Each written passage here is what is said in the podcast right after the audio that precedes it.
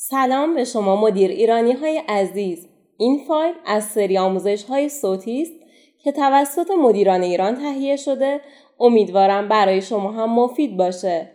فایلی که میشنوید منتخبی است از کتاب ارتباطات پررویی نیست که انتشارات نگاه نوین اون رو منتشر کرده.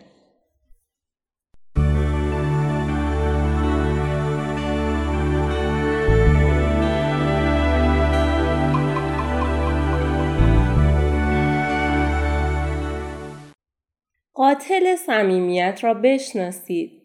در زندگی برای به دست آوردن چیزهای خوب باید بهای اونها رو بپردازیم. هر چیزی بهایی داره. مثلا برای گرفتن نمره خوب باید درس بخونیم. برای پول درآوردن باید تلاش کنیم. برای داشتن صمیمیت تو روابطمون باید چه کار کنیم؟ بیایید با هم تمرینی رو انجام بدیم. شخصی که باهاش اختلاف دارید و تو ذهنتون مجسم کنید. کسی که به هر دلیلی رابطتون با اون به مشکل خورده یا اینکه به شکل ایدال شما پیش نرفته و حالا واقعا میل دارید صمیمیت بیشتری تو رابطتون با اون فرد ایجاد کنید. حالا از خودتون بپرسید برای مشکلاتی که الان در این رابطه وجود داره کدوم یک از شما بیشتر مقصرید؟ کدومتون اشتباهات بیشتری کردین؟ شما یا طرف مقابلتون؟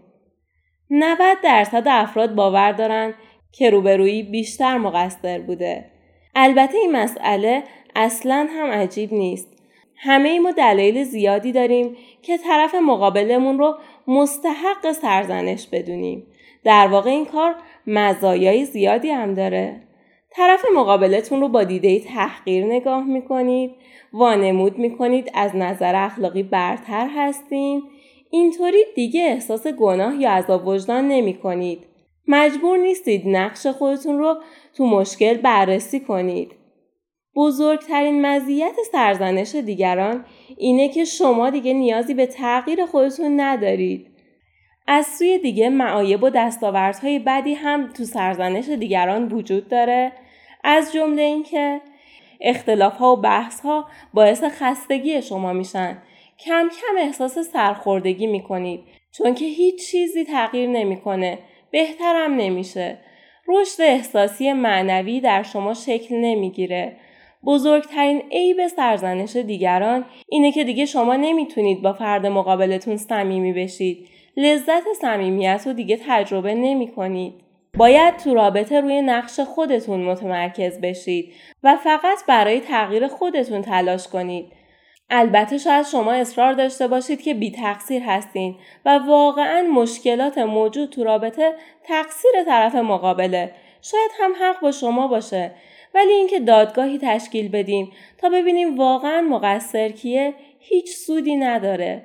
نکته جالب اینجاست که خیلی از ما تو اوایل رابطه تقریبا منطق و دست کم می‌گیریم و کاملا غیر منطقی عمل می‌کنیم فقط تابع احساساتمون هستیم اما بعدها با معیارهای کاملا منطقی مثل عدالت، حقیقت خواهی سعی می‌کنیم به دیگران بفهمونیم که تباه شدیم. ما دنبال بهبود رابطه هستیم. حتی اگه تمام حرفهای شما در مورد سرزنش دیگران صد درصد هم درست باشه و واقعا تقصیر روبرویی باشه اگه به واقع می‌خواید لذت و صمیمیت رو تو رابطتون تجربه کنید باید روی بخش و سهم خودتون متمرکز بشید. چون شما تنها کسی تو این دنیا هستید که می‌تونید تغییرش بدید. می‌تونید باعث بشید تغییرات شگرف تو رابطتون ایجاد بشه. نهایتا فرقی نمی‌کنه که چه کسی واقعا مقصره.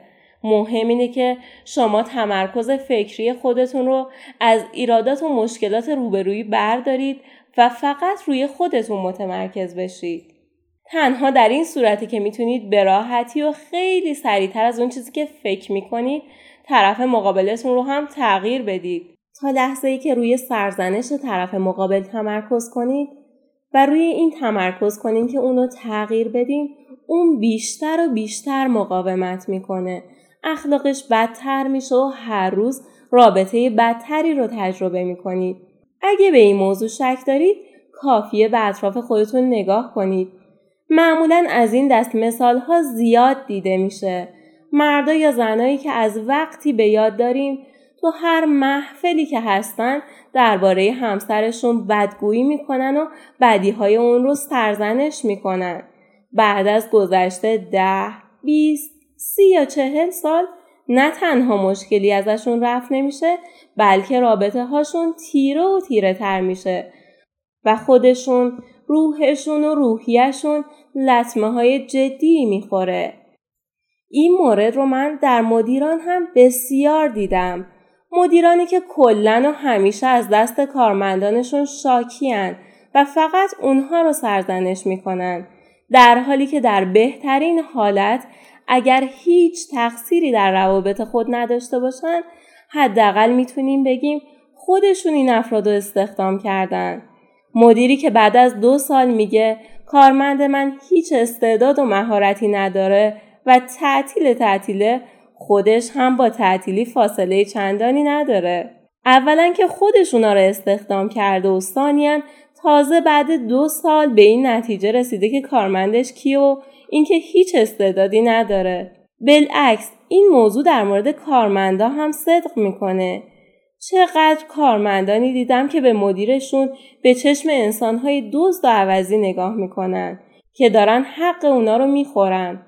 هر جایی که میرن از این مینالن که مدیرشون کشفش نکرده و مدام مدیرشون رو سرزنش می‌کنن. در این حالت هم می‌تونیم بگیم وقتی تو چندین جا ما هیچی نشدیم و استعدادمون رو کشف نکردیم حتما خودمون اشتباه کردیم. نه اینکه بی استعدادیم بلکه توانایی ارتباط برقرار کردن با مدیران تو این راه به رشد ما کمک می‌کنه به جای اینکه به چشم دشمن به مدیرتون نگاه کنید اون رو دوست و پشتیبان خودتون بدونید. و اگه ارتباط درستی با اون برقرار کنید مدیرتون به راحتی از شما حمایت می‌کنه.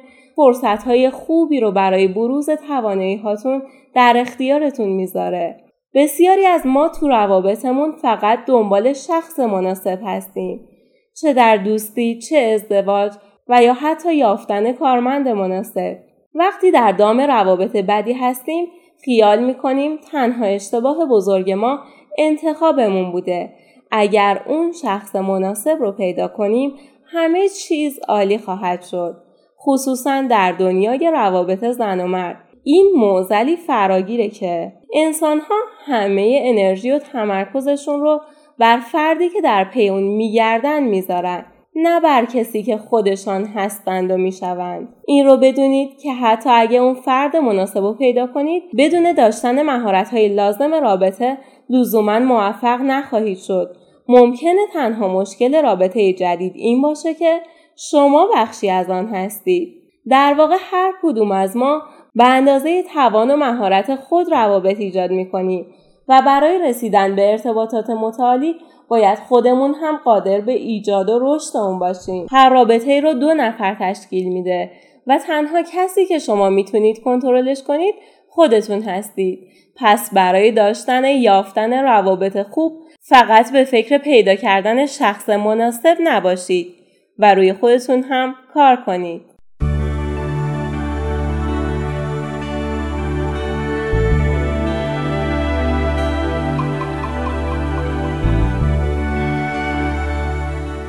امیدوارم از شنیدن این مطلب لذت برده باشین. در فایل های صوتی آینده بخش های منتخب دیگری رو منتشر می کنیم که اگر علاقه مند باشید می‌تونید اونها رو در کانال مدیران ایران به آدرس ادساین مدیر ایران دنبال کنید.